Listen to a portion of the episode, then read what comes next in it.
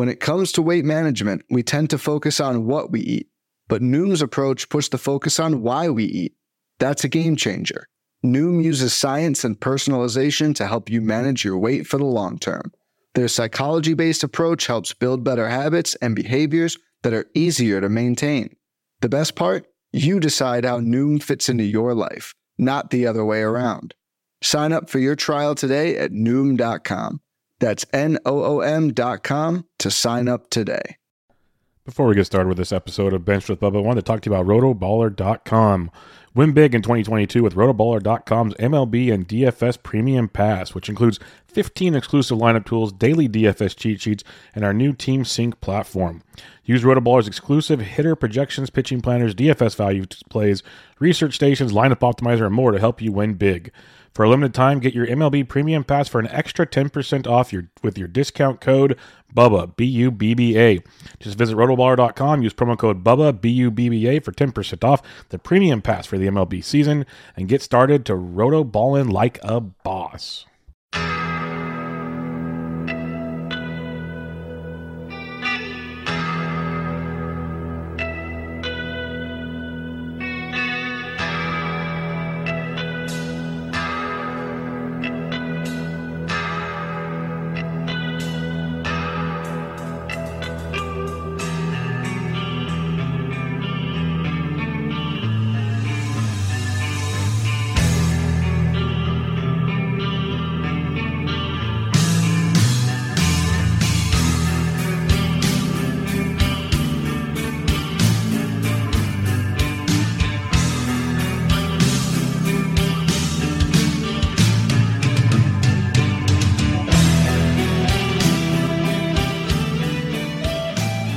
And welcome back, everybody, to another episode of Benched with Bubba, episode 491. Got a special one coming at you tonight. It's the first time I've had them together at the same time on this show.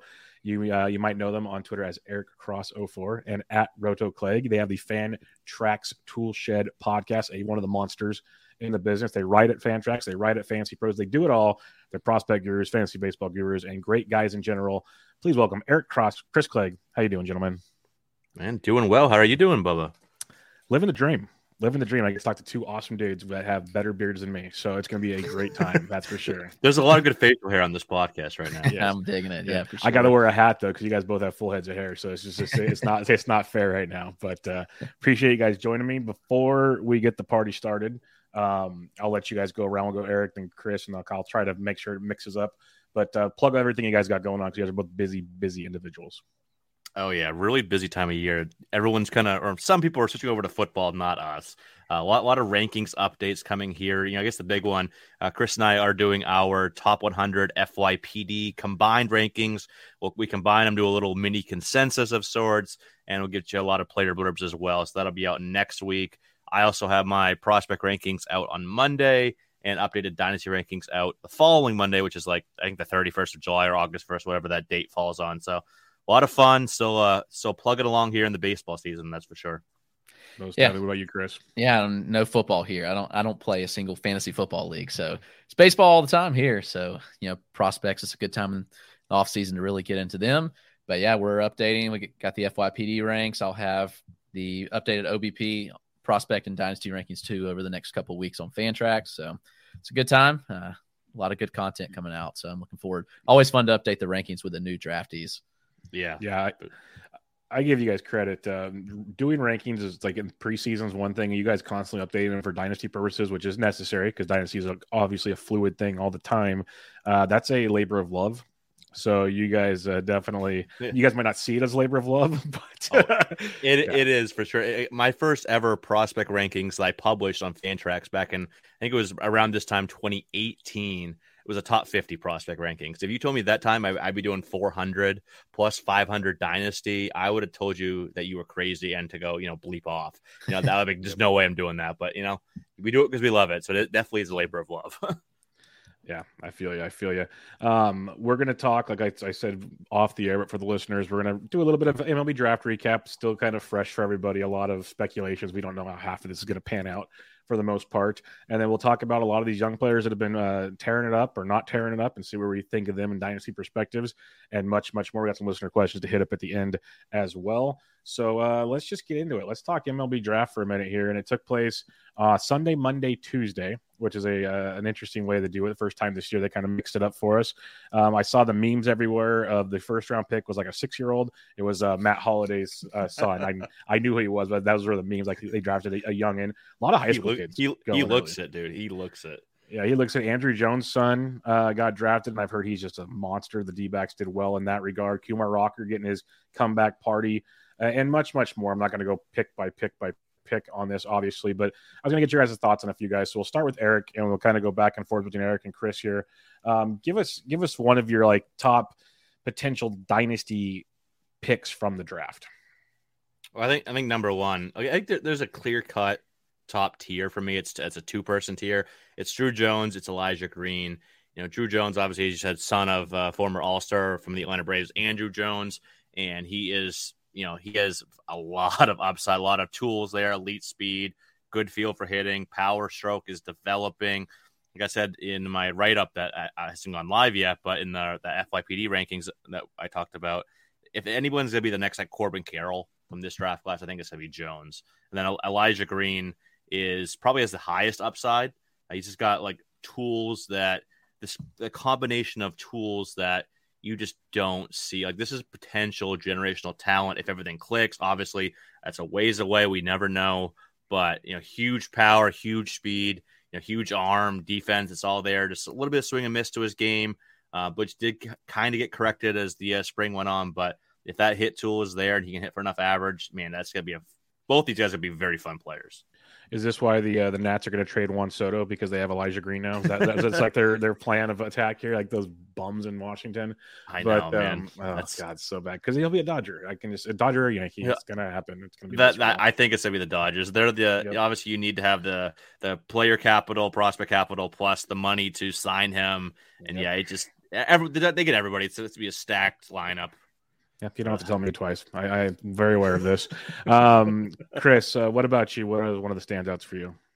Mark Johnson's one of the other the prep bats that's a, a real standout here. You know, some people have kind of faded him a bit as of recent, but I'm not quite sure why. His his hit tool's extremely good, and that's kind of the carrying tool here.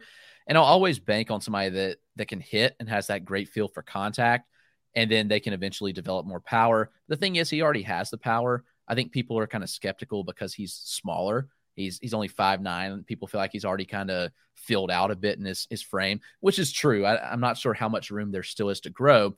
But when the field of hit that Termarr has and the power that he already generates, the bat speed's really good. So I'm not particularly worried about his profile. I think it's a good profile overall. And for fantasy, it feels safer to me with with the kind of contact that he makes. You know, it's kind of one of the better, I think one of the best hit tools in the class. And with the power for a smaller you know, second baseman type, I think he profiles really well for fantasy purposes. Yeah, just what uh, Pittsburgh needs another interesting little offensive target that they'll probably find a way to screw up. But uh, that, that, that that'll be fun for sure. I did hit on, like I said it earlier, a lot of high school bats went early. Is that a surprise to you, Chris? Was that like, or was this kind of a? I, I just in years past where I kind of paid a little more attention to the draft. I don't remember this many high school bats going this early. It seemed like a big prep year. Yeah, it was. There was just not as many polished college bats. There's some good college bats, and all the college arms were were injured. I think there was probably six uh, college arms that would have been first rounders that had TJ or shoulder surgery this year. So that's a reason you saw so many prep guys go high. And it was just a, a really talented prep class in general. We've kind of been you know talking about it for a little while. This was the class to really load up on like FYPD picks for Dynasty because there are these generational talents like Drew and Elijah were just extreme talent. So they've been fun to watch. And Jackson Holliday really kind of took off this year where he really added power, just really developed this year and went from probably a second rounder to the number one overall pick. So yeah, those prep guys, Drew Jones, Elijah Green, Jackson Holliday, and Termarr Johnson are a real stud class. Eric, you you mentioned uh, you know Corbin Carroll. Now you have another Jones in, in Arizona. They're they're building a nice little core there potentially of, of young bats, which could be fun to see. Um, it's all I always just like to talk trash because you know I'll never forget they traded Dansby Swanson. So let's just like let's wait and see uh, where these guys. Yeah, For what Shelby Miller Yeah. and uh, another minor piece, but yeah, that that didn't So, work out. Aaron Yeah, so- Blair. Aaron, there you go. So let's let's see Yeah. where these guys actually get to the pros and see how this one goes. But um, it looks good on paper for sure. Um, when you look at these prep players potentially, or, or you could do any of these players, who are like a couple of the guys you might see making the most immediate impact for fantasy purposes? Maybe not long term, because maybe like say Jones might have the best long term, but we might not see him for like four years potentially. Right. What kind of players do you see maybe making a more immediate impact out of this draft? Yeah, there, there's some collegiate bats that I think could, you know, fly pretty high up or the system pretty quickly here. Some of the more like polished hit, like Brooks Lee is the first guy I look at. You know, the upside isn't overly sexy. Like there's not a ton. There's a little bit of power, not a lot of speed. And maybe like I've kind of comped him to maybe like a Jeff McNeil, a high, you know, good average, a little bit of pop, but you know, not not a guy that you know you're dying to go out and get. But you know, he was a you know guy from Cal Poly, four year guy. You know, he's a number eight overall pick, went to Minnesota. Shortstop now, obviously they have Royce Lewis. So who knows? The infield's already kind of loaded. Who knows how that works out long term? Maybe they make a trade. Who knows? But I think he's he's got one of the maybe the best hit tool in this class. He's definitely in, in the running for that. So I can see him getting up pretty quick. You know, another guy, you know, a, a Jace Jung, uh, Texas Tech, uh, second baseman, went to Detroit, number 12 overall. I can see him flying up pretty quickly. When you look at some of the, these college arms, you know, like a Cade Horton, who was actually the, the second pitcher taken, uh, number seven overall out of Oklahoma by the Chicago Cubs. You know, some guys like that that could, you know, fly up pretty quickly. Maybe, you know, a Cooper Jerp, um, Jerp, excuse me, from Oregon State, went to St. Louis. I think he could fly up pretty quick. Some of those more advanced, you know, collegiate arms that usually are usually those guys are the first ones, and if not, look at the the big hit tool guys. And then the first one that stands out is uh, Brooks Lee. What about you, Chris? Anybody stand out to you that might differ from Eric's list there? There's two relievers, I think. You know, we saw Garrett Crochet debut in his draft year, and I think there's two relievers that could possibly do that this year. And that's Ben Joyce, who was out of Tennessee.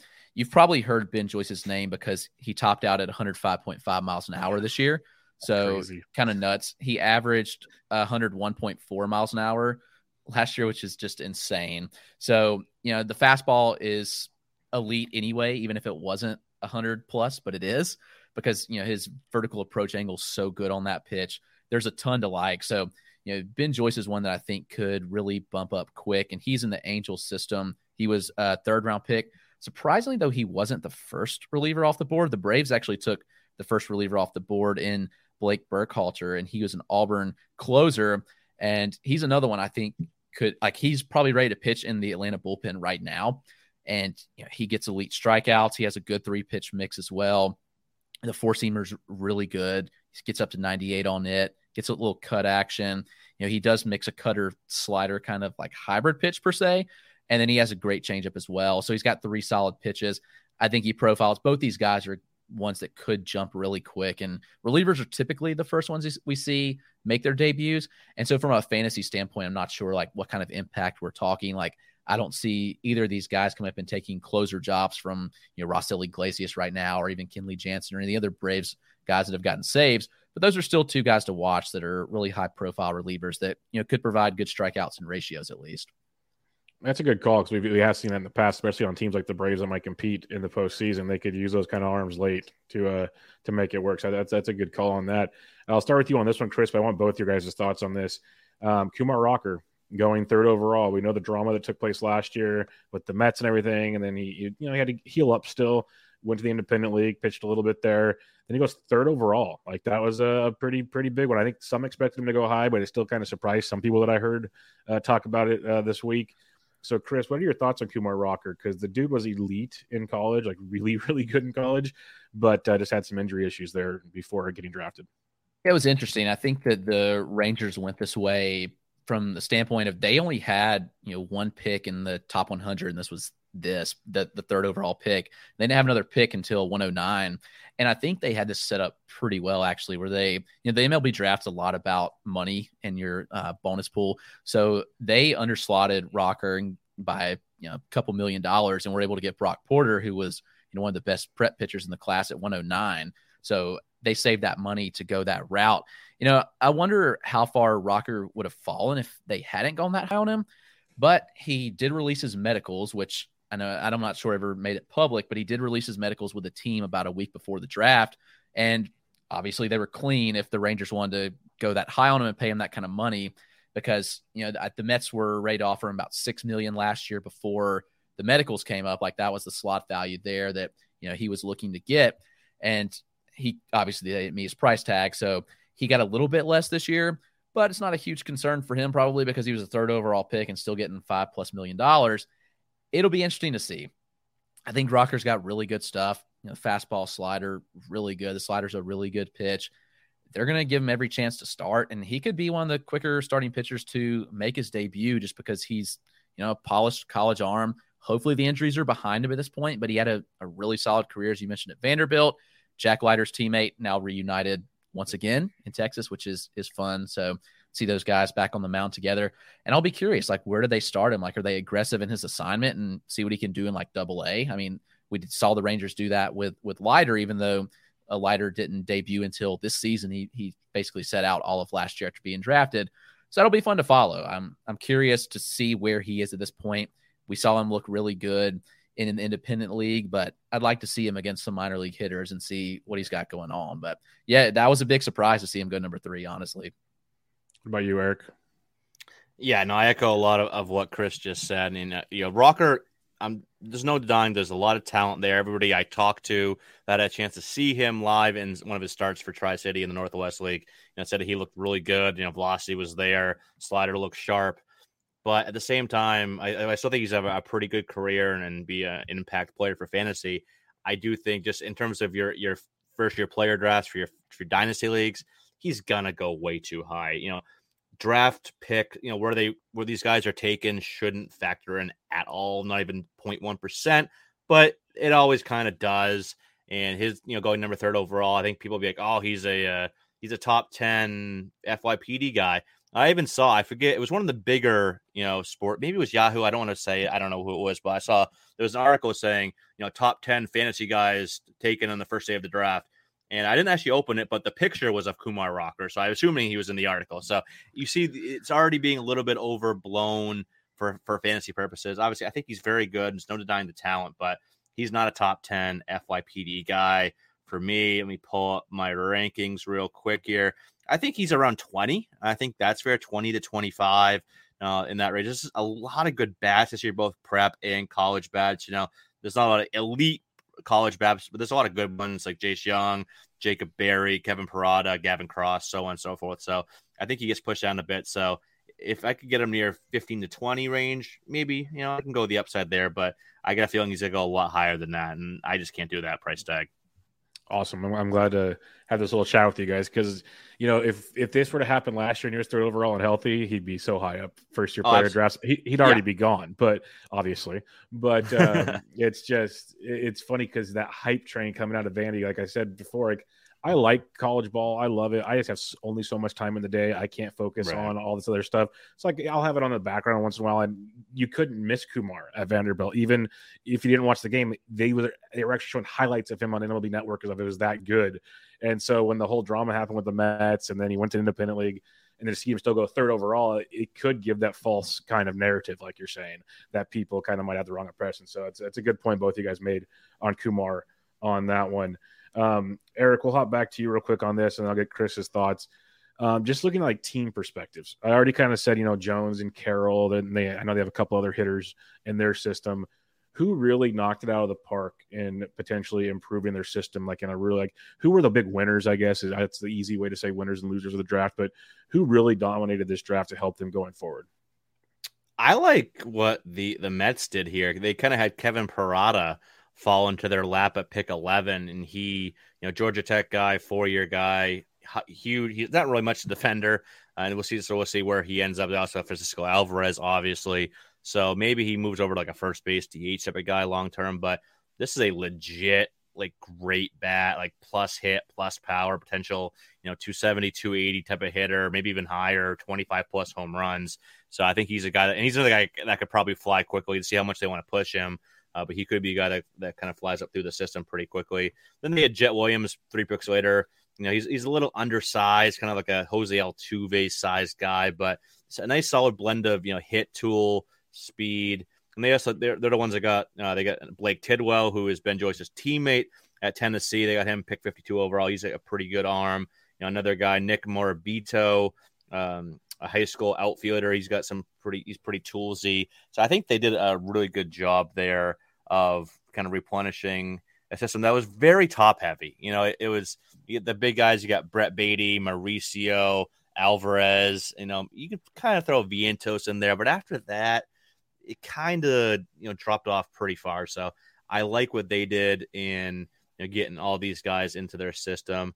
And I think Seattle had a pretty solid draft as well. No like huge standout names, but Cole Young is a pretty solid prep shortstop that doesn't get talked about enough. He's not super flashy, but solid guy. Tyler Locklear, third baseman from VCU, is pretty. I like him as well. Uh, they got him in r- round two, and then Walter Ford, I think, uh, is one of the more underrated prep arms from this class. Uh, they got him in the uh, competitive balance B round, so right after the second round, pick 74 overall. I think he was considered by many to be like a top 50, top even top 40 talent in this draft. So uh, first two I look at, I was Arizona did phenomenal as well. Arizona, you know, outside of you know, what they got with Drew Jones, they also got Landon Sims from Mississippi State, you know, one of the better you know, collegiate arms in this class. And they also got Ivan Melendez, who first baseman from Texas, very underrated guy, can hit for power, can hit for average. I think he's gonna be a guy that people are gonna really like in a, in a very short time for for dynasty league. So Arizona, Mets, Seattle, probably forgetting one, but those three off top of my head. What about you, Chris? Yeah, I've got two different ones, and I'll say I love Seattle's class, and I think Tyler Locklear's one of the most underrated hitters in the class. I think he's going to be a, a yep. great buy in FYPDs. But on the other note, uh, Houston, their system is not good at all because they haven't had picks because of the scandal. they haven't had international money, so their system is pretty horrific. But they finally were back in the first round. This was the first time since 2019 they had a first and second round pick, and I thought they knocked it out of the park getting Drew Gilbert uh, from Tennessee. He is a masher. I mean, power speed combo here where we didn't really see him steal a ton, but this year at Tennessee, but he does have it in the profile. Good field to hit. I mean, he slashed 362, 455, 673 last year at Tennessee with 11 home runs. I like that profile a lot. And they got Jacob Melton in the second round, where he was a first round talent. He fell to 64. And Melton's out of Oregon State, who hit 360 and had a 671 slug. 17 home runs and 21 stolen bases last year. So two of these power speed guys that I like a lot that I've got both rated significantly higher for fantasy purposes, at least because the bats are, are really good and are going to play up. Gilbert's one of my favorite college bats in the class that doesn't get talked about enough. And I think Jacob Melton is very solid as well. So those two picks really knocked it out. And their next two picks and Andrew Taylor and Michael Knorr were both really good SPs with upside. I like those as well. And you you can't go without saying what Baltimore did was really good. Oh, Obviously, oh, yeah, I knew I was forgetting somebody. Yeah, I mean, getting Holliday at one is whatever, but then you get Dylan Beavers, who was a first round talent out of Cal. You get Max Wagner out of Clemson, who is a huge masher. I think he hit 27 home runs last year. He's and I think he's another underrated bat as well. And also Jud Fabian. I think people still underrate Fabian. I'm not sure why. I mean, Fabian is what he is at this point. I think he's you know got good power. He's a, a pretty solid athlete as well.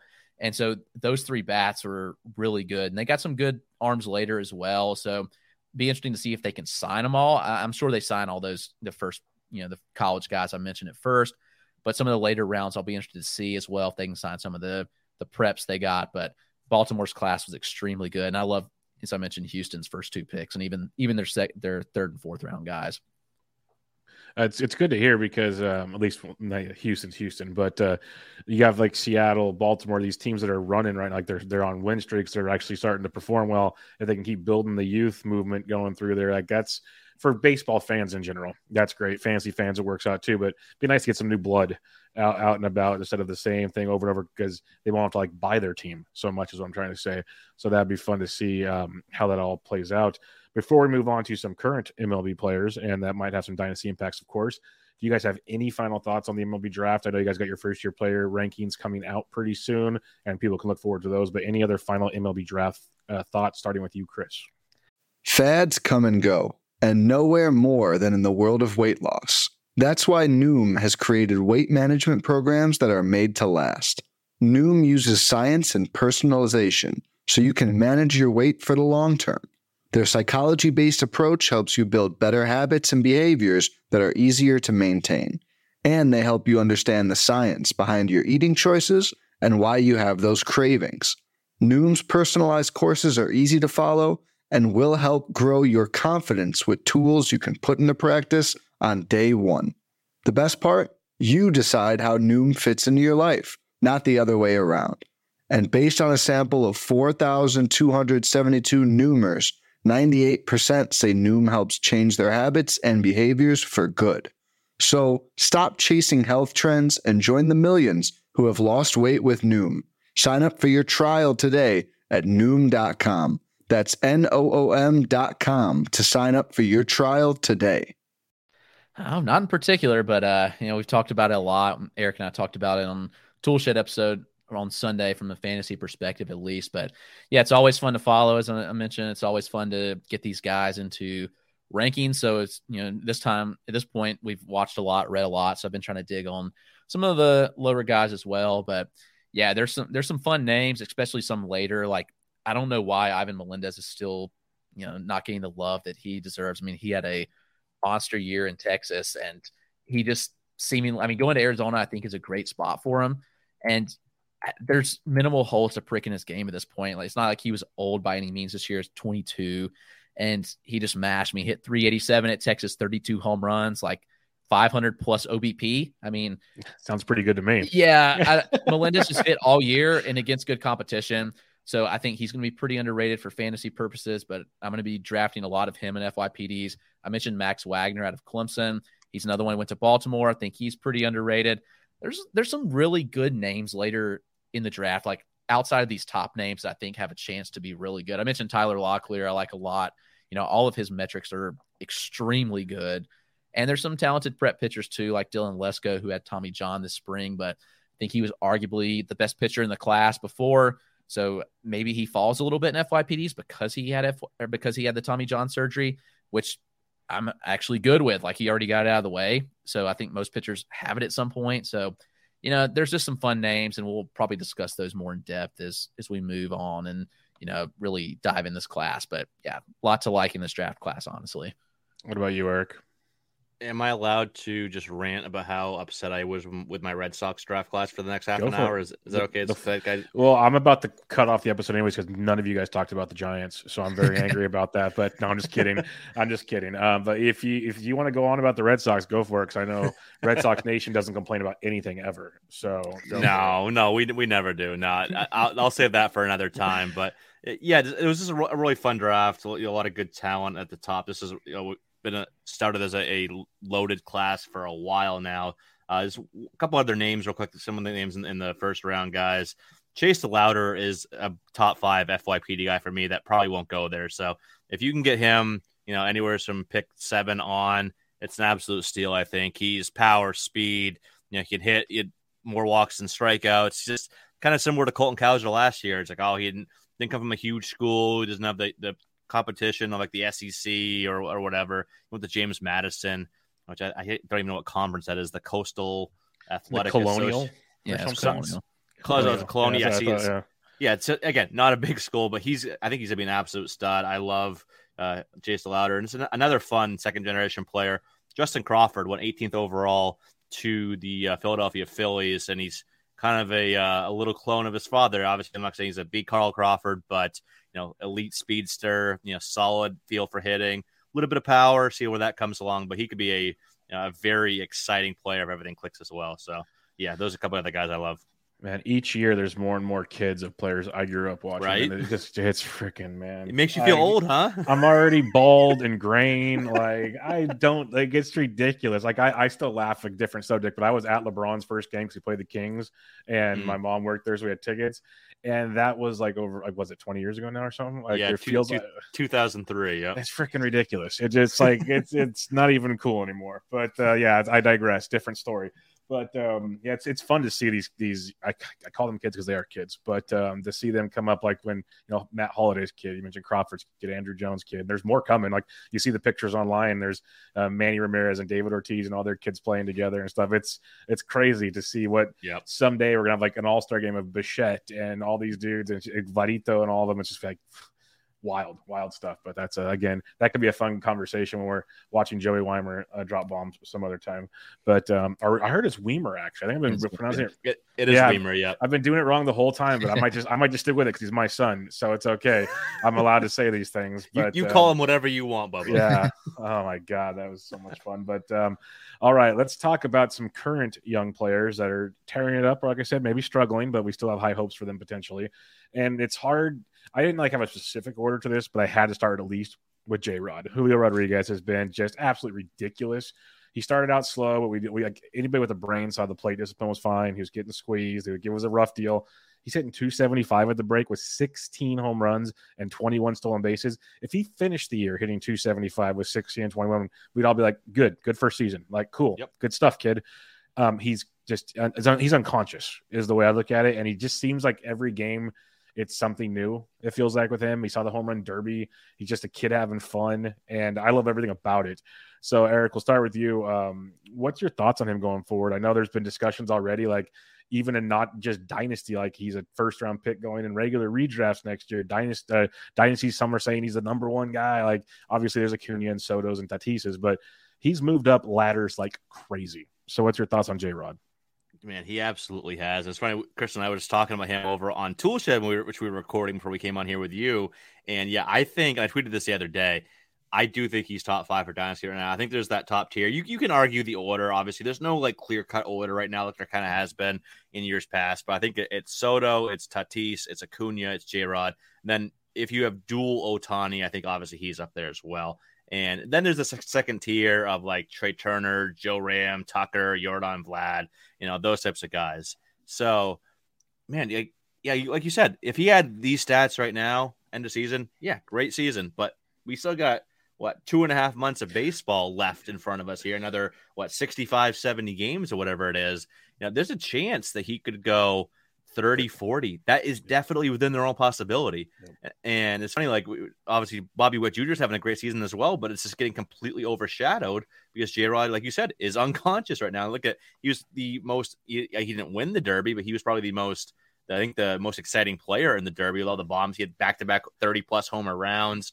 Like the power, we, we knew the bat was elite, that you know, the ability to hit for average, get on base, the power. And then he's just showing like, hey, I'm just gonna, you know, shove 30 steals down your throat and you're just gonna accept it. So this is a potential 30-30 guy, high high OBP. He's at least top five. And next year, yeah, he's bare minimum top 10, I gotta mm. think. And if he if he keeps this up, man, top five, top three, I, the sky's the limit with this guy. He's doing what we thought Ronald Acuna would do. Like this is we we like Acuna 30-30 guy with 40-40 upside. Like J Rod's showcasing that potentially. And it's it's wild to see. And there was a funny thing for the Derby because I think he's the first guy to ever have 30 plus in two rounds so far. And someone tweeted it out. And again, I'm not bringing politics into the show, but I thought it was funny. Someone said J Rod won the popular vote. Soto won the electoral college. I thought that was very funny. I thought that was very, very funny because if you think about it, that was that was good. So That- uh, that's pretty accurate. Too. yeah, I was like, that's to funny. funny. That's, That's pretty impressive. But uh, Chris, what's your thoughts on J Rod? Because it's, I guess, pretty simple in the long run. But what's what's the ceiling for this guy? Like, what are we what are we thinking here? Yeah, it's pretty crazy to think that, you know, it's easy 30 30 potential. J- He's somebody that got faster as he got bigger, which is Yeah. goes totally against everything you think when you think about, you Didn't know, work for me, Right? Like, he added strength and weight and literally got faster. Like he's a true 70 grade runner, savant sprint speeds 97th percentile. Like everybody thinks that he may tail off, you know, as far as the stolen bases, but I don't really think that. I think he's going to run for you know, the foreseeable future. The power is really undeniable, and the contact skills have gotten better. I mean, the strikeout rates trended downward since May 1st. I mean, he's slashing 293, 351, 535, 16 home runs, 12 stolen bases. So he's doing literally anything you can ask for, and he's performing at such a high level. It's hard to argue against him being a top five dynasty guy. I think he's an easy call for a first rounder in redraft. If we were drafting a redraft league right now for next year, Yeah, hundred percent with you on that one. It's it's crazy. Like I'm glad I, I, I do a FOMO draft. My last draft every year in NFBC, I do a FOMO. So I was like, okay, I made a point. I was pushing Bobby Witt up. I was pushing J Rod up. I was making sure to get Buxton. Like all these guys, like it worked for a while for Buxton, but just having J Rod on just one team, it just makes life so much better. Checking your team all the time. It's like, oh, this is freaking great. I wish I wasn't such a wuss early on. But um, yeah, it's it's pretty wild to see. Um, Bobby Witt Jr., you guys have mentioned him. I got him second on the list here. And like you said, he's having a great year, hitting 254, 13 homers, 17 stolen bases. Again, if he finished the season with this, we'd be like, cool, good first season, like good stuff. He could be a, you know, a potential 25 30 guy, maybe 30 30 if he runs hot. You never know. It's wild to see what he's even doing there. And only one rookie of the year, unfortunately, can come out of the AL. Uh, so, Chris, what's your thoughts on Bobby Witt? Because he's been beasting. He obviously has shortstop and third base eligibility, which is huge going forward because shortstop's so deep still. Uh, so he might kind of get a little overshadowed in that uh, situation. But what's your thoughts on Bobby Witt? Yeah, he's another one where he's gotten better as the season progressed. And this is what you expect. I mean, we're talking about both young guys. I mean, Julio's 21 and Bobby Witt just turned 22. So this is kind of what you expect as, as you get better throughout the season is your first taste of Major League Ball.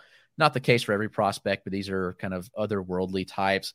You know, Witt didn't hit a home run in the first month of the season, but since May, he has been tearing it up. All 13 home runs have come since May 2nd. He's had 13 steals over that time and, you know, hitting 270 over that time as well. So, another thing where the average is coming up, strikeouts going down, and the power speed's really undeniable. And like Eric said, I do think he's getting completely overshadowed by what J Rod's doing, but this is another legit top 10 talent because the power speed are really undeniable, and he's proving that he can hit for average as well as he has you know, over the last couple months, really stepping up his game and striking out less, which I think is is huge and what you want to see, obviously, out of a young player that's getting their first taste of major league ball. Yeah, most definitely. Eric, do you have any more to add on Bobby Witt Jr.? Yeah, you know, like I've mentioned before, like the reason why I you know, th- these guys are basically one A and one B in my prospect rankings. The reason why one A quote unquote was Witt for me, I thought he'd have you know around eight to 10 more steals. Then again, J Rod's like, nope, you're not going to have that steal base advantage on me. And I think J Rod is the you know slightly better bat overall. You need to have a little more average, a little more power. So if he's going to run the exact same amount as Witt, and Witt has a hundredth percentile sprint, he's like he's been killing it as well. This kind of reminds me of you know back in um, you know like 2001, the last time we've had this like huge, two huge rookies. Like it was Ichiro and Pujols. Obviously, they're in different leagues. They each were able to win those those awards. But just to have two guys like this absolutely dominate. You know, we, we've had some big rookie performances before, but just have two guys, like I said, a 25 30 pace. Like we'd be talking about Witt like we are about J Rod if J Rod wasn't going and doing what J Rod's doing. So, yeah, I, I, think, you know, I think J Rod's top five dynasty right now, or easy first round pick next year. I think Witt's top 10 dynasty. And you know, potentially a first round pick next year as well. He was already what, like, what's his ADP this year? It was like in the 60s, 70s. I think it maybe tailed off the 80s or something like that. Yeah, but, I think by I think by the end of draft season, it was creeping into some like third roundish in certain leagues. Yeah, he, he was creeping it, up. Yeah, and it kept going up. So, uh, yeah, obviously with already being there before any at bats at all, and now doing what he's doing, assuming he's going to end the year, you know, doing same similar stuff maybe 25 30 in that ballpark. I think 30 30 is also in the, in the realm of possibility. Yeah, I think he's first round as well. It's going to be fun. These guys, these two guys are always going to be linked. You know, we always have the, those duos every handful of years that are always late, like Trout and Harper, you know, guys like that. So this would be fun to see these two absolutely dominate for the next, you know, 10, 15 plus years whatever it is.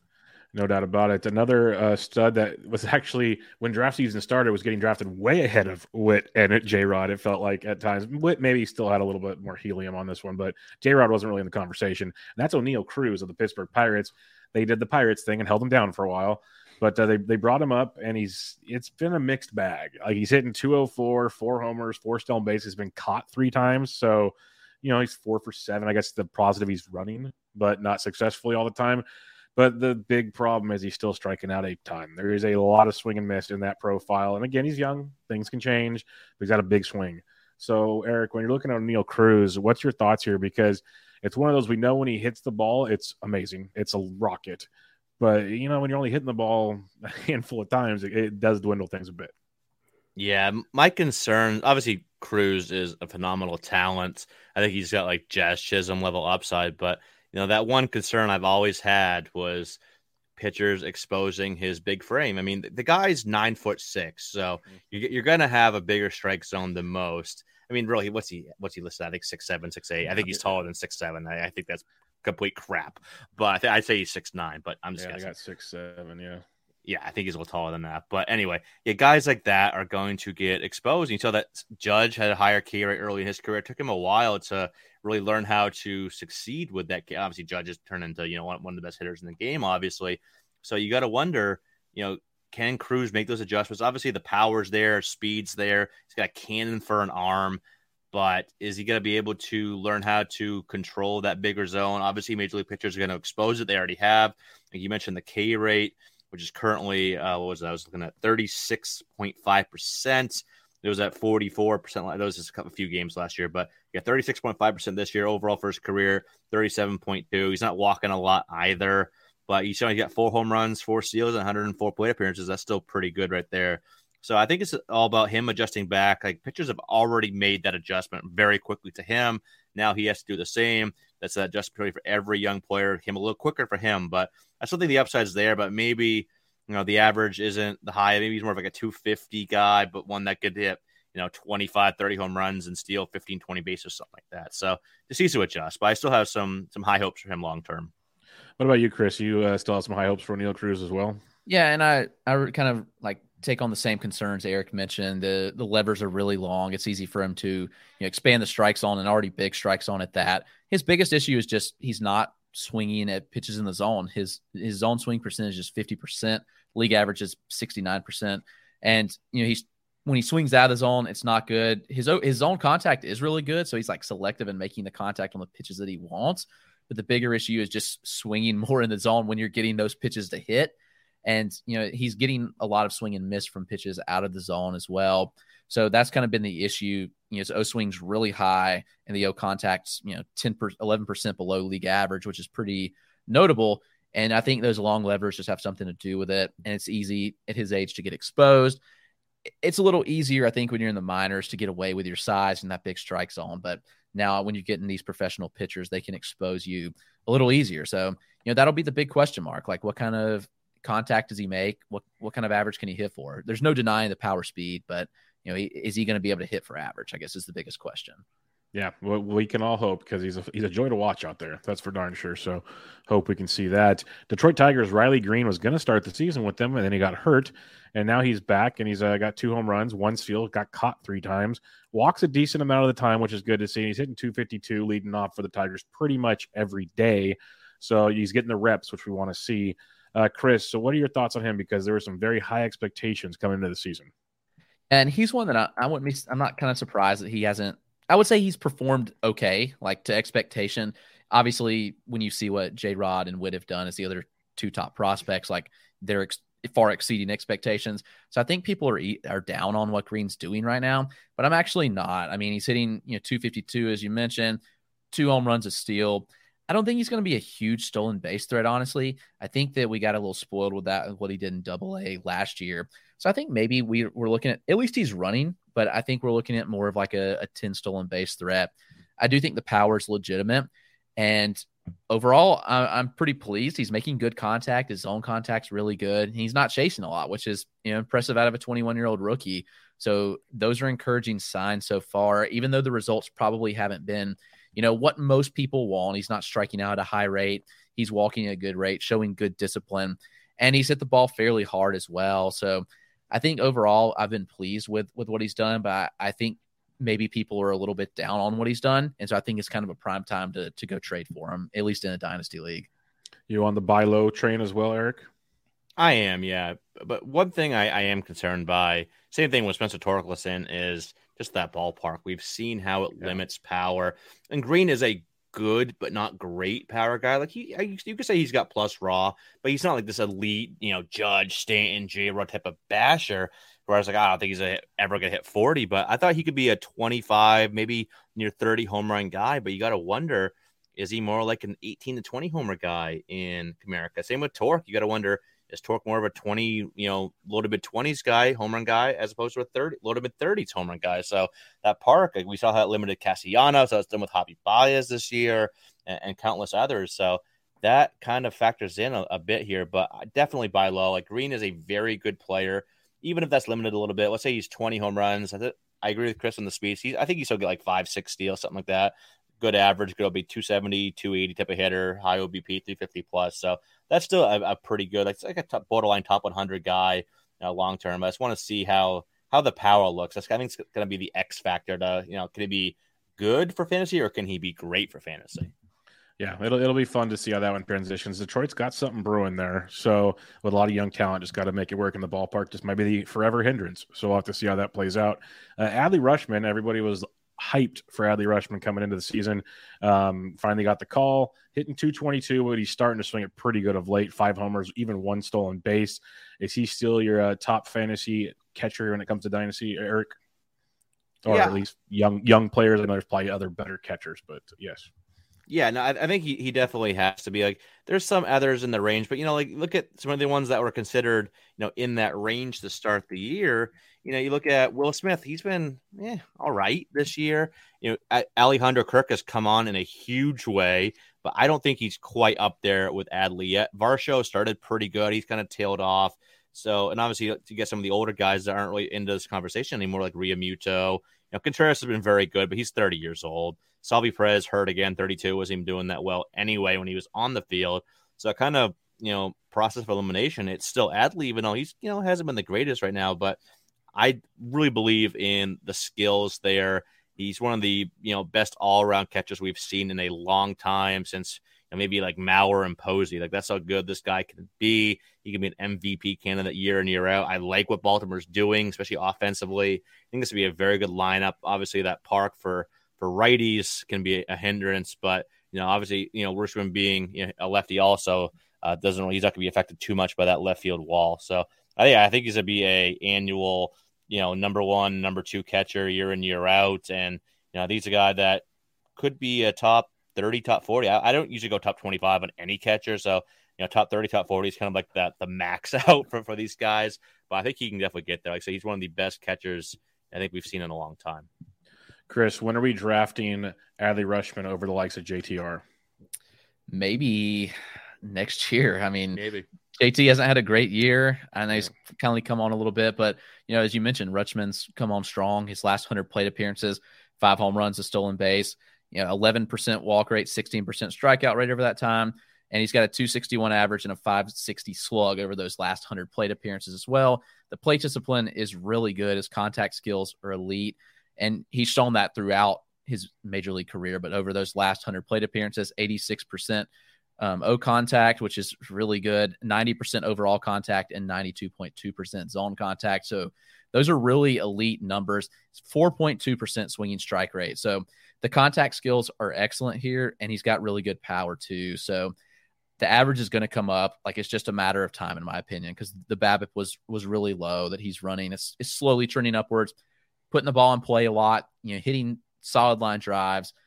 I'm really expecting him to to be one of the top catchers in redraft next year, but I don't think he'll be valued as such unless he just has a monster yeah. second half.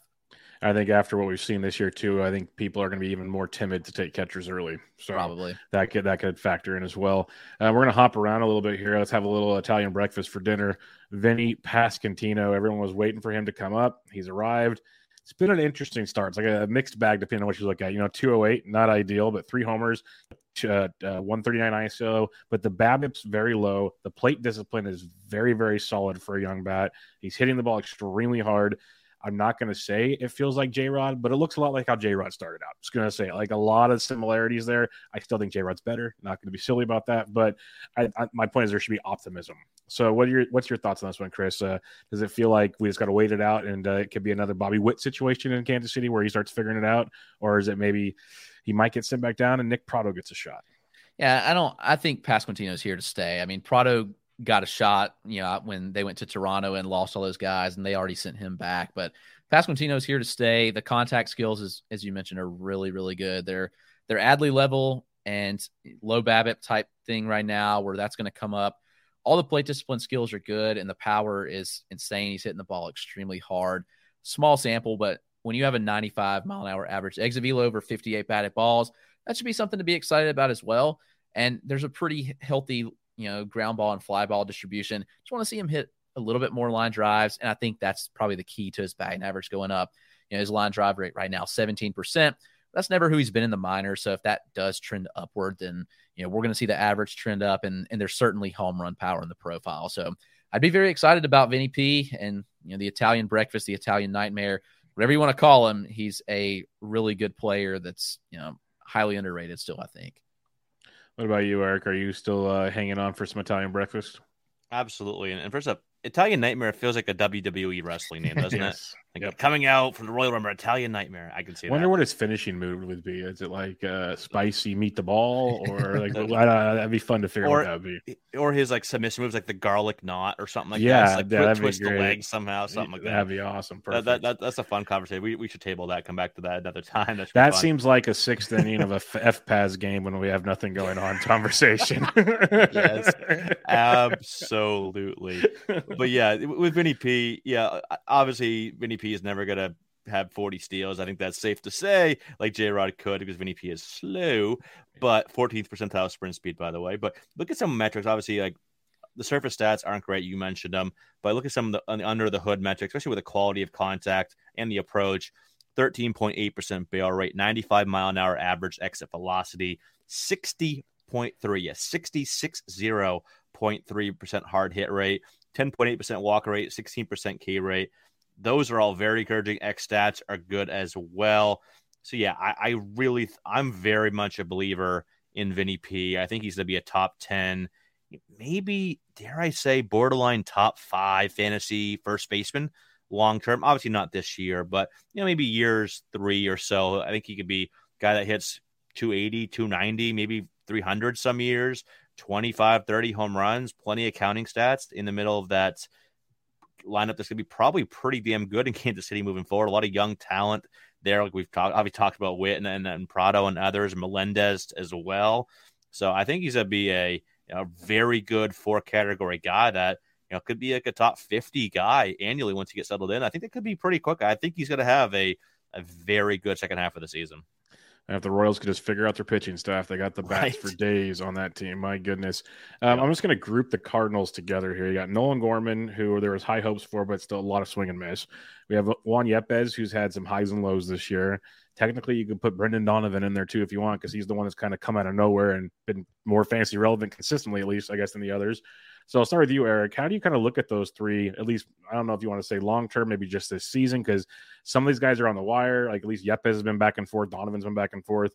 Um, and these guys could be in the minors before we know it at the same time. So, how do you kind of look at this uh, St. Louis situation? Yeah, I'll, I'll, start with Gorman. He's kind of performed pretty close to how I expected, and we saw that coming up through the minor leagues. The power was always there. You know, it took a little bit to materialize in games. It's more like a raw power over game power type until you know, obviously recently but he's getting nine home runs and 181 plate appearances. And hard hit rate's a, tick under 40%, 39.6, 14.2% barrel rate is very solid. But he's also got 30.9% K rate, and that's always kind of been uh, his Achilles heel. He's always been too much swing and miss to his game, even back know when he when he first you know debuted after the 2019 draft or 2018 draft. I forget what year he was in, one of those two years. But so I wonder, is he? I've always thought, is he more of like a you know, a 250, you know, guy with 25 to 30 home runs. I think he could be 30 plus, but maybe you know, the contact skills do limit him a bit. You know, look at some of the, he's got a 74.3% zone contact rate, not the greatest, 32% chase rate, 34.5% whiff rate. You know, all of those aren't that good. So, yeah, I don't think he's more than like a 250 ish hitter, but the power could be there, especially, you know, as a second baseman, that could be very valuable uh, moving forward. And, and then Juan Yepez, I've always kind of liked Juan Yepez, and we saw him last year out in the AFL, and the numbers, you know, haven't been the greatest. But 11 home runs, 254 in 228 plate appearances, you know, that's that's okay. 10% bail rate, 34.4% hard hit rate. But I wonder if maybe he just got pushed a little too high. I think it's still too early to say that he's you know can't reach the you know the level that we thought he could. But you know, I think he's actually not far off from Gorman. So if you want to look for a dynasty buy, I don't think long term these guys are. There's a big gap between these two. I think there's a perceived big gap between the two, just because Nolan Gorman's always had the the bigger prospect name by a, fair amount. Even Yepez was even really on the scene until last year. But you know, I think Yepez is 250 ish as well, maybe a little less power, but maybe a little more average. So I don't think there's a big gap there. So if you want to go out and get one of these guys in Dynasty uh, and get in, get them for a lot cheaper, I'd probably go out and try to get you Juan Yepez. I love it. I love it. What about you, Chris? Yeah, I don't disagree. I, I think that they're both going to be. I think this is really who Nolan Gorman is. So I'm not overly surprised. I mean, high barrel rate, good EVs. You know, too many fly balls. Really, his launch angle's pretty high, and that's kind of been you know hurting him a bit in strikeouts. I think he's like a 250 hitter that hits 30 plus home runs, and that's kind of what he's pacing. I mean, nine home runs over 181 plate appearances, so you know close to 30 pace. And Yepez is not that dissimilar, and maybe they're both 250, 260 type guys that hit 30 home runs. I, I think you're right there where you, you definitely can get the better buy on Yepez, though he is hurt right now. He has a, a grade two strain on his forearm. You know, not sure how long he'll be out with that, but you know, it is, is worth noting at least. So, yeah, I've kind of just it's kind of like met expectations, I guess, for both of these guys. Donovan obviously has exploded past expectations, but not sure if that will continue long term. But you know, I do expect Yepez and Gorman to be pretty similar. Max Meyer just got the call uh, recently, and we've been waiting for it forever because he's been just crushing AAA pitching and it was kind of a mixed bag five runs but also had the strikeouts. You know he could have been hyped up. A lot of guys have that in their first starts. Um, looks like he might get a little run here with miami but edward cabrera is coming back. Braxton garrett i think has been good enough to stick in that rotation for now obviously you know, they're not moving alcantara anywhere um, so chris what's your thoughts on uh is it meyer mayer i could be totally doing Meyer, wrong yeah. meyer uh, what's your thoughts on him because some people broke the bank this past week in FAAB some were kind of timid i was kind of concerned on longevity of sticking in that rotation but uh, what's your thoughts on him Well, I'd be surprised if they, you know, send him back at this point. Like he spent long enough in AAA. I mean, he made it AAA last year to end the season. So I would be shocked if they sent him back unless the performance is just awful. But with that being said, like I wasn't spending the bank, like breaking the bank on him either, because I do think there are going to be some ups and downs, you know, with his, you know, first stint in the major leagues. And you know, I think that's to be expected with a young pitcher. Obviously, very talented, you know, elite slider, really good fastball as well. But I think that the the big thing will be how much he mixes the changeup, or is he just going to be a two pitch guy? You know, maybe he can work as a two pitch guy, but there's a difference in like Spencer Strider two pitch four seam slider than there is with um, Max Meyer, just because Strider's fastball is you know has so much more velocity. But I do think the changeup has some potential. And if he irons that out and can throw it 15% of the time, like we saw in his last start, then that could be pretty healthy for him. But we we haven't really seen that in the minors, so that'll be the big question mark. But I am a big Max Meyer fan, and I do think you're gonna have your ups and downs. But I think overall he's gonna stick and be a really solid, you know, arm for you. I think one of my concerns, what I talked about with Toby uh, last night, actually, um, is he's he threw I think that's like 100, 105 pitches or innings last year, and this year he's already close to I think 60, give or take. So it's like how much farther do they want to press him? Is it 60 more innings this year? Like where are we at? So even if it's 60 innings, that's what 10 to 12 more starts potentially. So where does that put him in the grand scheme of things? That was my concern, I guess. But Eric, what are your thoughts on Meyer for the rest of the season? Yeah, that's all something you got to look at is you know where they're at last year, obviously, and we never know what the yeah. you know what the innings pitch progression looks like for team to team, obviously, but that always just like you know you, you can always get you know 20, 25. That's usually a very a fair you know safe benchmark to go with for a jump. So yeah, that definitely factors in. I like Max Smart a lot. I just don't tend to go big on FAAB for rookie pitchers, like especially at this point in the year where we've already seen what you know guys like Kirby and whatnot went for. I was like, I knew Meyer in, on average is going to be like you know thinking he's a you know thousand dollar a FAAB, you know probably 150, 200, 250 in that range. And yeah, I think I saw him go over 200 in several of my leagues.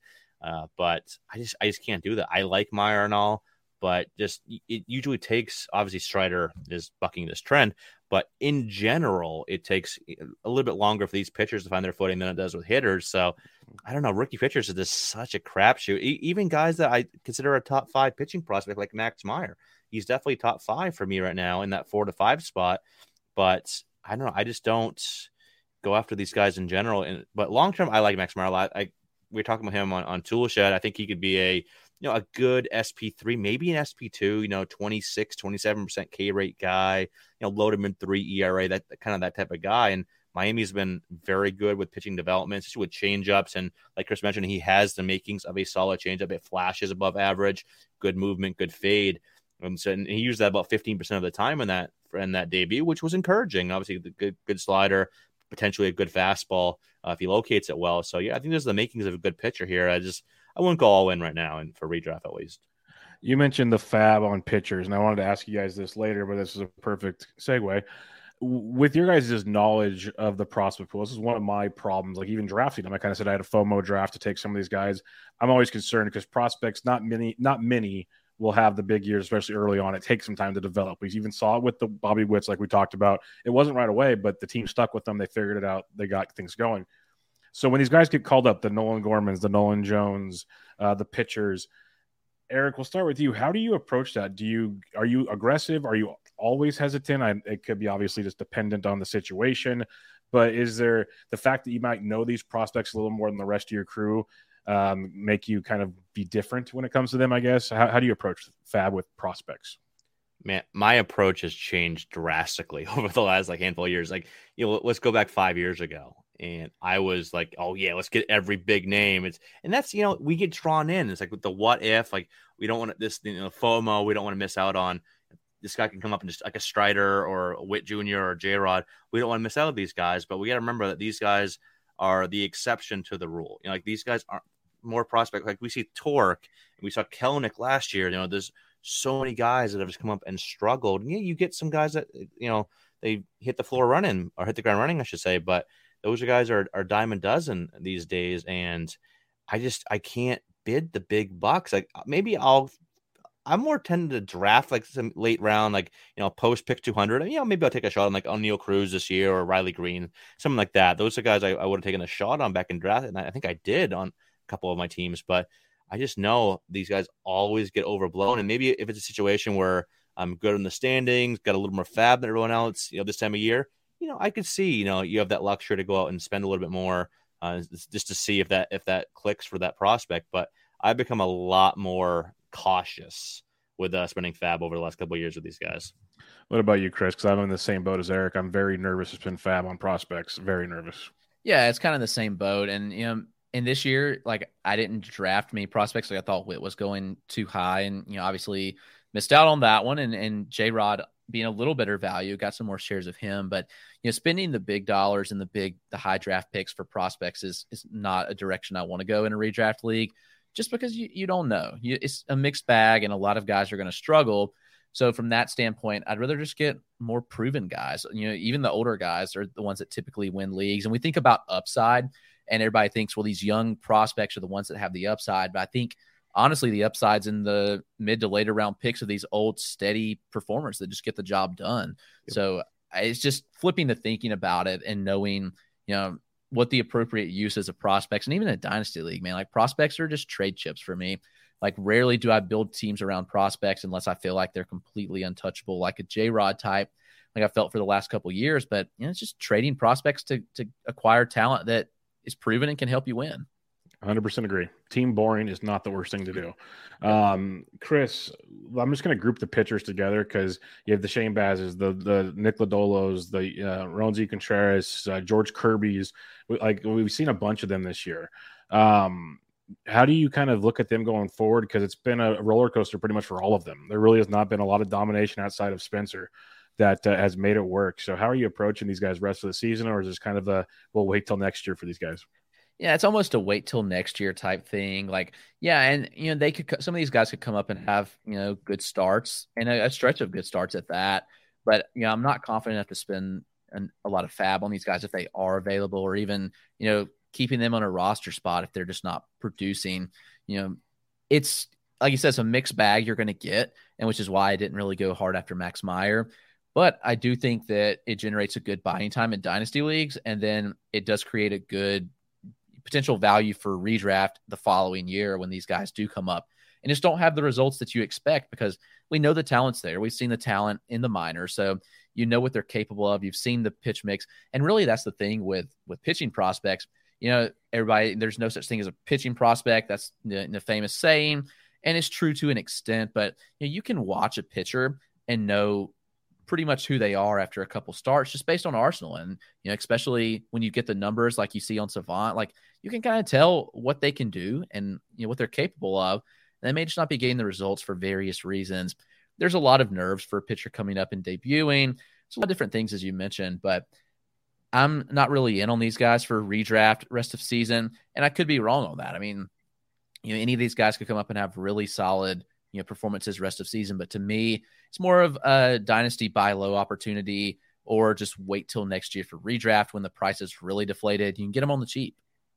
Yeah, I didn't even mention Hunter Greene. He's another one. Like, there's a bunch of them out there that have been a roller coaster ride. Eric, how are you approaching them? Because I will say one thing, is I agree with what what Chris was saying. But there's always those guys like Logan Gilbert. All of a sudden, started figuring out like the last month of the yeah. season last year, and it like just raised the stock again. And you know, he helped some guys get to the finish line in fantasy. So it's that's why it's so tricky. Obviously, so there's no perfect answer right now. I I, there, I lean heavily with what Chris was saying. But uh, how do you uh, look at these pitching prospects? Like they're probably streamers the rest of the way more than anything. But how do you approach them? Yeah, no, I, I pretty much agree with, with, Chris and you too here. Now, the the one that I think is still going to be a pretty good value this season, though, I do wonder if they do cap his innings. They probably will, just to what degree. I still think George Kirby is going to be a pretty damn good. I, I think he is. I, I suck with comps. Everyone asks me, "Oh, what's the comp on this guy? What's the comp with this guy?" I'm like, I don't know. I suck with these. But the one sometimes it just clicks, right? Sometimes it's just like, all right, boom, that's the guy. And with with George Kirby, I see a lot of Aaron Nola. You know, Nola is Nola is like he's not the flashiest guy around, but very good mixes the pitch. He's he's a pitcher. Like he knows how to pitch. He's got obviously good arsenal. Kirby the same way. Kirby's got very good arsenal, very good command and control. You know, can mix pitch as well. Can command that uh, the entire arsenal very well. And so I think he's going to be a guy that you know could be a borderline fantasy ace year in year out. This doesn't get enough love. So I think obviously they sent them down just to kind of limit his innings. He'll be back up at some point here pretty soon. So I think he's a guy. If someone panic dropped George Kirby when they saw him get demoted, like, oh crap, he's back down. I got to drop him for for whoever the hot guy is. But I think you can go get him in some leagues right now, or even you know trade try to buy low on him if possible. I don't know if you can, but I think he's still gonna have some value. But yeah, pretty much for the most part, outside of obviously Spencer Strider, all these other guys are just yeah gonna be waiver wire, you know, fodder for the rest of the year. Um, you know, some guys we didn't really go deep on was Torkelson, MJ Melendez. Maybe there's some others. I'll give you guys the floor if you want. Is there anybody else you'd like to hit on, or we can uh, move on to the next stage? But I know there's there's it, it's fun in baseball because it wasn't this way not too long ago. There's a lot of young players out there right now, a lot. So it's like in the old days, okay, old a few years ago, it was like you you get like three or four in the whole season. It was like that's right. all you'd get, and now it's like we get 10 to start the season and they just keep coming and coming and coming. So uh, you guys have the floor. I'll let you guys have. Is there anybody else that you'd like to hit on uh, before we move on? Yeah, like just to go off what you were saying here. There's so much good young talent, and the good thing for baseball, not to get off fantasy for a quick second here, but it's a lot of diverse talent. You got yeah. some obviously the guys from the USA like you know Trout and Tucker and Betts and all them. You got Shohei Ohtani in the Asian market. You got a lot of you know Latin uh, Latin talent with Soto and Acuna and Tatis and J Rod. It's just you know Joe Ram. It's so good for the game. I think so. I love seeing Bo Bichette, you know Bobby Witt. So much good. Like, look at my my dynasty rankings. You know I think out of the top fifteen, uh, there's like five that are above 25 years old right now. It's Harper, Turner, Joe Ramotani, those guys.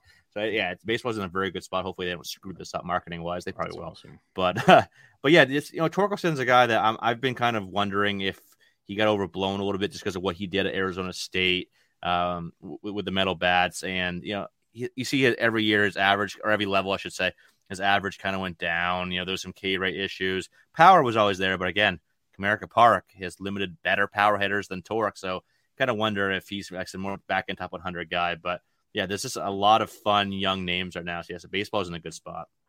What about you, Chris? Yeah, same thing. I'm excited to see the all the prospects debut this year. Like that's been certainly fun, and the talents there. You know, there's no specific names, but you know they're you know just monitor these guys. A lot of young talent's going to struggle when they come up, and that's that's to be expected. Like you know the the J Rods and the Bobby Witts and then the Ronald Acuna's and Sotos and Tatises aren't the normals of the yeah. world. So yes. you, you kind of just take it in stride and, and know and expect the struggles, but know that they'll be okay long term. So don't be afraid to buy in later or even even now in a dynasty if someone's struggling. Hundred percent. That leads us to the next spot. Great segue. It's like you've done this before. um, we're gonna start with you on this one, Chris. what are or let's give me a couple. You don't have to give them all. Like you know, there's a Jasson Dominguez, but everybody knows about him. Like there's there's all these guys who are maybe say you're out of it this year and you're reloading for the future in Dynasty. Who are a couple players you're looking to trade for? It could be guys we talked about tonight. It could be guys we don't know about that maybe are in Double A. Um, who are a couple players you're looking to, to maybe buy low or, or sneak through in a trade to get you ready for next year?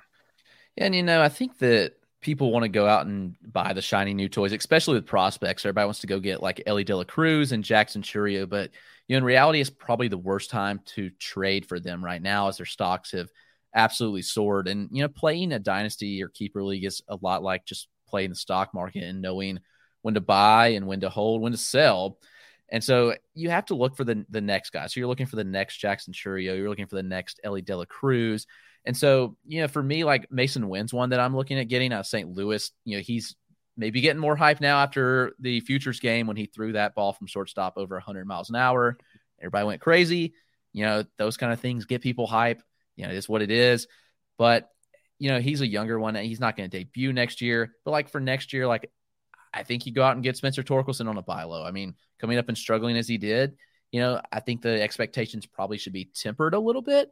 But I do think he's a good buy low opportunity right now. He's come up and hit sub 200, hit five home runs and got demoted. So, you know, that's a negative. But, you know, Comerica, is, as we've talked about, could it limit his power? Absolutely.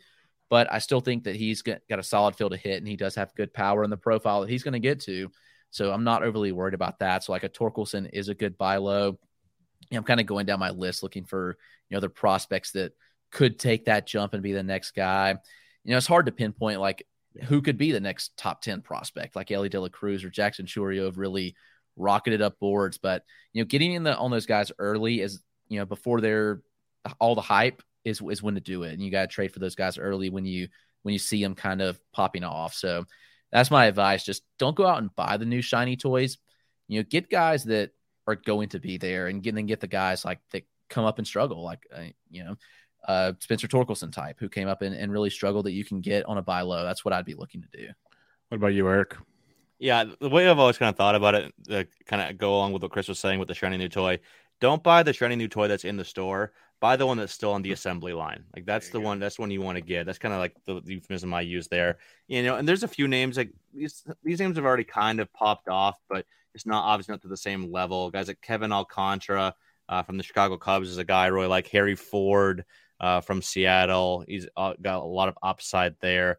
Those are a couple guys. Cristian Vaquero got a lot of tools, a lot of raw power, some speed from the Nat. He was last year's international class for the Washington National. So those are a couple guys. And you look at some of the guys, you know, near the top. Like I think Volpe, Volpe, I think you can still get uh, as a by Anthony Volpe, shortstop from the Yankees. Uh, he's in Double A right now. I, have seen him a few times this year when Somerset's come here, and you know his early season stats were they weren't great, but I was a believer in what we saw last year power, speed, contact, approach. It's all there. He's to have Yankee Stadium. He's to have that lineup, all those good things.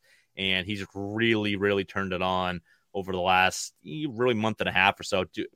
Pretty much performing as he did last year, but you still look at that see, overall season, season stat line. I think he's hitting like 252 overall just because of that really slow start. He was hovering around 200 for first month and a half or whatever it was. So he's a guy I think is going to be still an absolute stud. I think you can get uh, for a little bit, little bit cheaper than you probably should. I love it. Uh, a couple more questions I have for you before listener questions. Um, do you have like any age rules when you're drafting or trading, or like do you want above double A? Do you prefer? Does it matter to you? How do you approach that when you're trying to build your team going forward? Like my my rule was like when I was doing dynasty, I wanted guys that were at least like a year away. I, I had kind of like age limits in my mind. I didn't want like super old guys, but I didn't want like super young guys. Like I wanted to compete now. Um, how do you go about it if you're like building or rebuilding your team, Eric? I don't have any specific like age restrictions or whatever I look for, but something I've always tried to do, and it's easier said than done at, at, times. But I like having you know what I call like the onion method. Like you look at from Shrek, onions have layers. I like to have layers in my in my prospects. I like to have some. You know, that's what, what like, let's get a startup really. I like to get my my win now guys, my core major league talent. I, like to have some guys that are like right there on the cusp, like within a year of debuting. Then I'll mix in some of like the younger, like the Jackson Chourio types, the Elly De Cruz types. They're maybe a year or two away. So then, you know, once those guys become more of the near ready guys and you you mix in some you know draftees and whatnot. So you kind of always have like that next wave. And obviously, like I said, you can't always do that. You know, guys, you know, rise up, they fall down, you know, they tail off. You make trades, whatever. But yeah, that, that's kind of like this a little bit of my strategy. I, I try to do. I always have that next wave coming up. That'll do, donkey. That'll do. Um, what about you, Chris? Yeah, similar boat. I mean, I'm always playing to win, and so it's kind of constantly just churning prospects. So, I, I, even if I'm not competing, like I still want to try to be getting young major league talent because prospects have you know a good bust rate. There's yep. there's a high chance they just don't come up and perform as expected, and so it's just constantly churning the roster, and it does take a lot of time to do that. But you know, moving the prospects, trying to get younger MLB talent, trying to get those buy lows, but still staying in contention while having kind of the layered you know system in ages, I guess per se. So that's kind of my strategy. All right, I got a couple listener questions for you here. Larry Cardosa asks, "What up, boys?" A couple questions. Number one, who do you think will be the first player drafted in the 2022 draft to make it to the show? We kind of answered earlier, but if you want to give a quick recap, uh, Chris, who you got? Yeah, it's Ben Joyce. Uh, I'll go with Los Angeles Angels reliever. What about you, Eric? Yeah, that's probably the right answer there, Ben Joyce. All right. And then what's your take on the Giants pick Reggie Crawford, Eric? You know, Crawford was, I think, considered by a lot to be, you know, a little bit of an overslot. You looked at, you know, a lot of the, you know, the pre draft rankings, you know, we're talking like Baseball America, you know, those types. They had him more of like a second, third round talent, but, you know, he's he's definitely got some intrigue to him. That's for sure. You know, I, I don't think he should have been a first round pick or anything like that, but, you know, definitely, you know, he's a, a left-handed pitcher out of Connecticut. He's a big guy, six listed at 6'4, 235, you know, big fastball slider mix. I don't know. I don't think he's a starter long term. He, he's probably a reliever more so. Um, but this could be a big impact reliever. So I think obviously San Fran's looking at that like, all right, this is a guy that's gonna help us, you know, sooner rather than later. He's for a guy that could be one of the, the, faster guys to get to the major leagues and you know pitch out of their bullpen you know, uh, maybe not this year, but maybe next year. And obviously, San Fran's always, you know, going to be in it right now with how they're they're performing. So yeah, it was kind of a, a sneaky, yeah, not, a lot of like fantasy appeal here, but more like that good real life pick for them. What about you, Chris? Yeah, the biggest question mark is he hasn't pitched a lot. He's thrown 20 innings over the last three years. He, he struck out 47% of the batters that he's faced over those 20 innings, which is really good. Pretty, pretty good. Yeah. Yeah. The, the Arsenal's really good. It kind of, you know, Garrett Crochet ish which you know Crochet was a starter that went to a reliever. So it's it's kind of a wild card just because we don't have a lot on him. The little bit of data there is, it's it's good. I mean, the sliders a plus pitch, you know, 85, 87, the fastball up to 99, you know, good spin rates on them coming from the left side. As you mentioned, a bigger guy. So he's a pretty electric arm. And I think there's just some unknowns. It's a question mark. Mike Kurland has a question. If you guys don't know who Mike Kurland is, well, you're bad. Um, over the years of prospect analysis, what has changed the most in your process? Have you noticed your accuracy on expectations or expectations improve? If so, why? Chris. I think in general, it's just being more conservative on, you know, looking at what a prospect could be because I think it's easy to get dreamy on like J Rod, who, you know, obviously a generational talent, but it's also easy to want to look at every player's upside. But I think looking more at like a, a median outcome of a player is really the biggest thing. Honestly, like just live looks and, you know, trying to watch as much as I can on players, which is hard because you know, that's time consuming. It's hard to watch, you know, all these prospects you evaluate but it's knowing what numbers matter, what doesn't matter, knowing really what to look for when you're watching. You can just see, and you can just see when a player's on the field. When you see them live, sometimes there's just players that are head and shoulders above everybody else on the field. And, you know, that's what I saw with Ceddanne Rafaela early this year, where he was really a non prospect and now he's kind of vaulted up significantly. Just fortunate that he was here in, in Greenville, South Carolina. And, you know, I saw him two times on opening weekend and was like, man, this kid's something. And he's kind of you know, kept blossoming. But you know, really, I think just trying to be more conservative with trying to project players, and I think that's that's been helpful rather than trying to dream on the upside, I guess per se. But that's something that obviously we try to do better every day. But you know, just trying to learn every day and learning more what matters. And I guess that's where I've gotten better is just trying to be a little more conservative with projection on them. Perfect. What about you, Eric? I, I love how you didn't include that first part of what Kurland said in that reply. I saw that. I saw that Kurland. Yeah. Yeah, I because. Kurland thinks he's funny, but he's not. so I just kind of ignore him. That's that's what works. That's why we get along so well. Is I just ignore his stuff. That's just who he is, and I'm going to hear all about this now. So that's the best part about it. Oh, I'm sure. I'm sure we all will hear all about it. But yeah, we, we, we love we love Mike. well, if he ever actually podcasts again, he can talk about it. oh shots Boom, roasted. fired, I love it. Uh, what what was the actual question? Oh yeah, the process. I yeah, where your, we your were going. prospect analysis, how it's changed, all that. yeah, good stuff. that one. Yeah, no, I, I I echo a lot of what Chris said. You know, just being, you know, it's funny being more conservative, and you know, obviously we want to say like, you know, the upside. Everyone wants to know, you know, what could be, you know, the what ifs, obviously, and those those are fun to talk about, obviously, but there's those are small percentage outcomes. Like like I said, these J rods and Witts are not. They're they're the exception of the rule. We shouldn't expect those. They're not the expectation. They're the exception.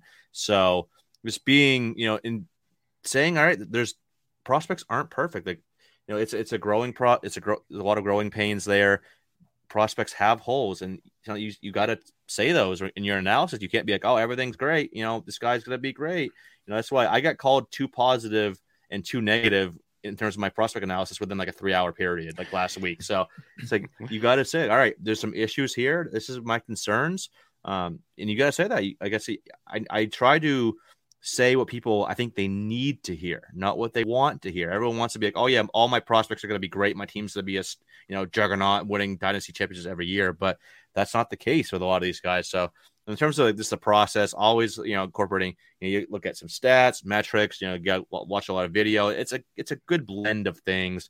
Always trying to get better. Always learning from people that have been doing it a lot longer. You know than Chris and I have. So yeah, it's always just trying to improve any way you can. Just watching video and keep keeping at it.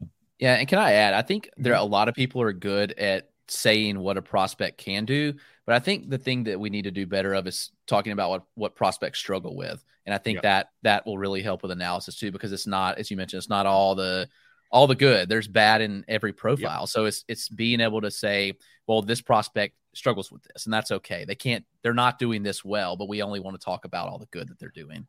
Man, this- Absolutely. this, this sounds like life lessons. I don't even know we're talking prospects anymore. Like, oh my goodness, we just, this has got deep, and I love it. Um, Peter Battaglia has a question. He says, and it, it's going to sound really silly to a lot of people, but I guess if you really think about injuries, it's interesting. Would you rather have Trout or Buxton in Dynasty? Trout. Yeah, I'm still Yeah. going with Trout. Yeah, I it's actually- closer I- than it used to be, though. That's why it's interesting. Yeah. I actually just finished an article about three hours ago that'll be out. Uh, when, when is this dropping? Uh, it'll probably be out tonight, but I won't really promote it till tomorrow. Okay, so it's it.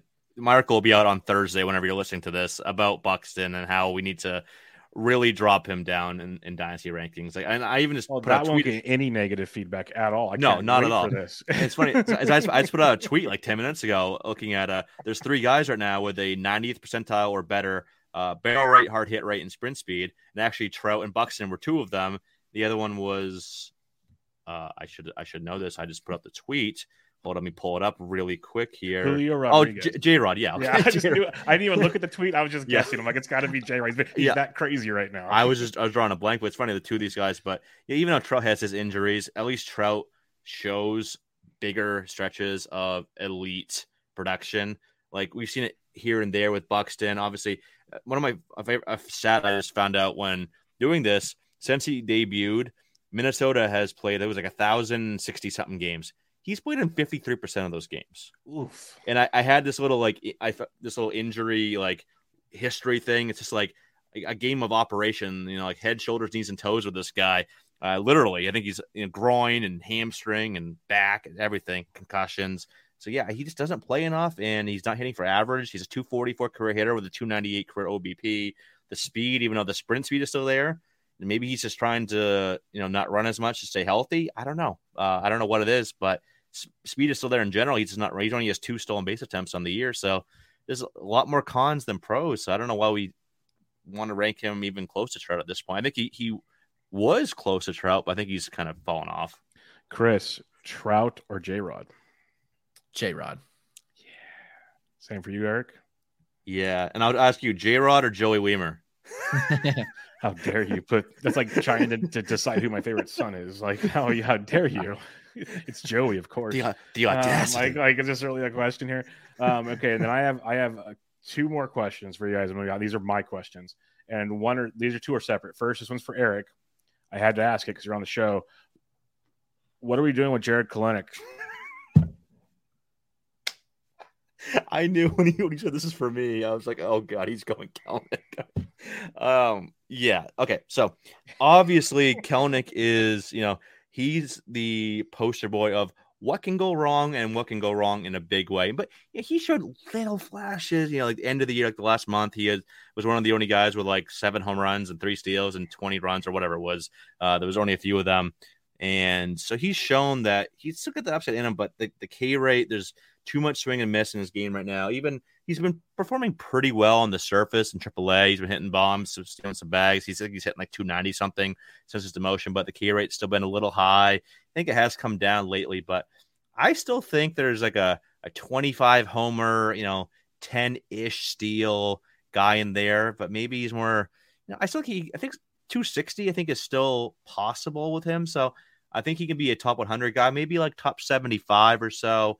Uh, I just don't think. Obviously, I thought he was going to be a you know top 25 guy that was hitting you know 30 home runs, 15, 20 steals. You know, kind of what Witt and J-Rod are doing now. Maybe not to the same extent, but yeah, he's definitely fallen off. But I, th- I think he's still a solid buy because that stigma's there. Like, oh, he sucks. He doesn't suck. He's had some issues. It's in his head. Uh, he's one of those guys that he, I think he tries too hard and he gets in his own head. So I, I think there's still some talent there. Good buy low. Just you know, temper expectations a little bit to compare to what they were, you know, 18 months ago or so. Chris, as a Braves fan, what's going to be the cooler bobblehead? Spencer Strider with the Rookie of the Year trophy, or Spencer Strider with a, a, a movable mustache? Look at like a Mr. Potato Head thing we're talking pretty about here. Well, they, they make some of those that it'll just be like hair, but then the bobblehead, so you can like play with like because I have a I have a hockey one with Brent Burns from the Sharks, and he's Oh, got yeah. the big beard on it and everything, so they Oh, can that'd do be it. awesome. That's you can, you can like you can like twirl the stash. Yeah, that'd Oh, be awesome. That's what I'm saying. But that was just a joke part. What do you think is the ceiling for Spencer Strider? Because I think as long as he finishes the year, he's the rookie of the year. I think that's pretty much a I think deal. so, too. Um, so what are we thinking with him? Because it's been amazing watching him pitch. he just has another level and h- when he competes man he gets out there and he's he's different on the mound. And you know this is something ian Kahn talks a lot about is just watching players mannerisms. And i think it tells a lot about him. And strider when he's on the mound he's just a bulldog. Like he just goes out there and he wants to compete. He's he goes on the mound believing he's going to strike you out and he does. I mean he's got a 38% strikeout rate right now which is absolutely insane.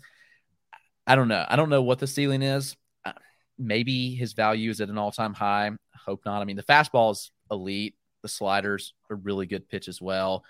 And he's one that can get away with two pitches because the fastball is that good and it has that much velo.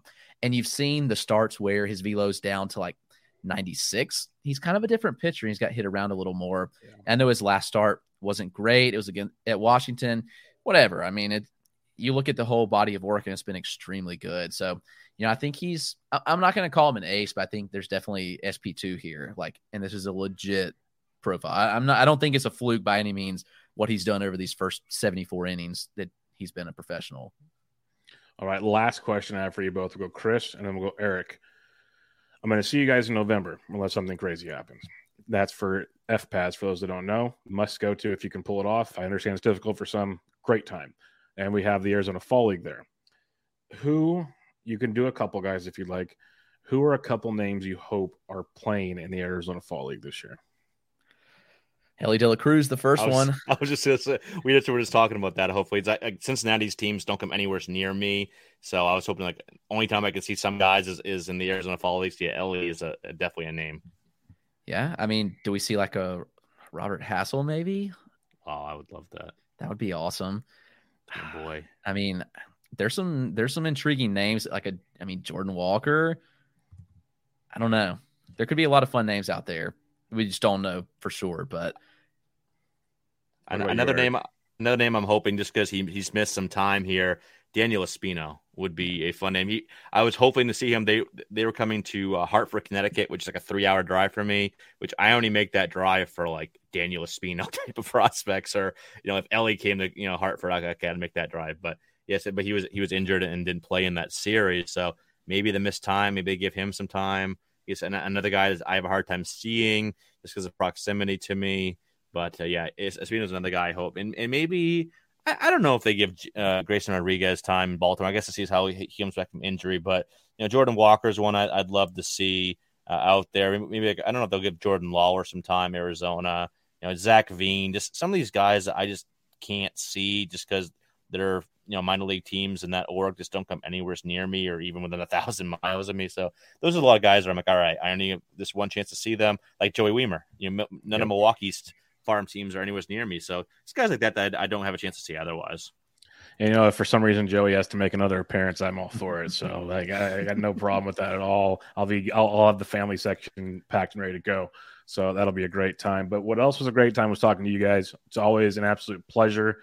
Uh, I'm glad we got to do this. And um, why don't you guys plug your stuff? You guys got a lot of it. You guys are constantly putting out content. So uh, plug, plug what you got going on, and we'll head on out of here.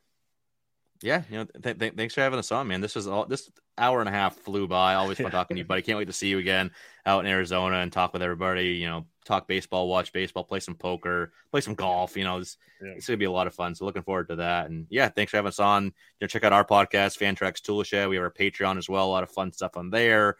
Early looks at our rankings, live rankings, extra content, stuff like that.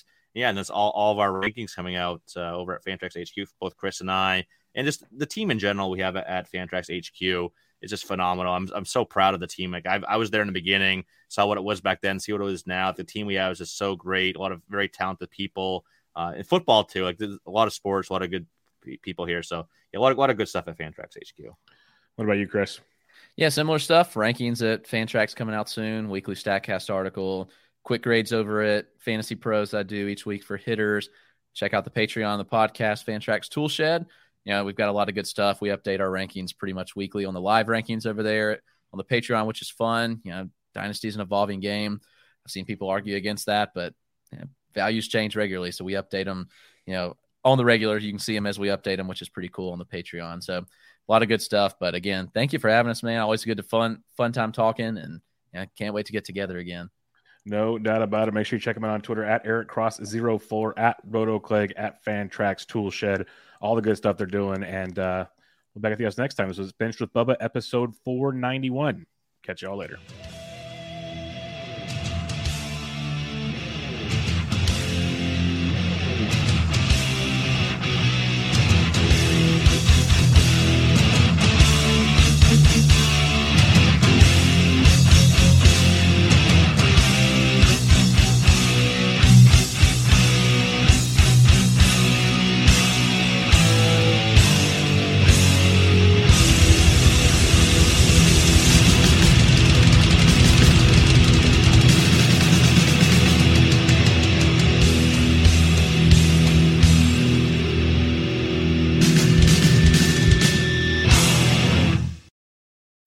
Life's better with an auto policy from American Family Insurance. No matter what dreams you're driving towards. That's because our expert agents will make you feel totally protected with the right auto coverage at the right price. You'll also save up to 23% when you bundle auto with home. American Family Insurance. Get a quote, find an agent at amfam.com. Products not available in every state. Visit amfam.com to learn how discounts may apply to you. American Family Mutual Insurance Company SI and its operating company 6000 American Parkway, Madison, Wisconsin.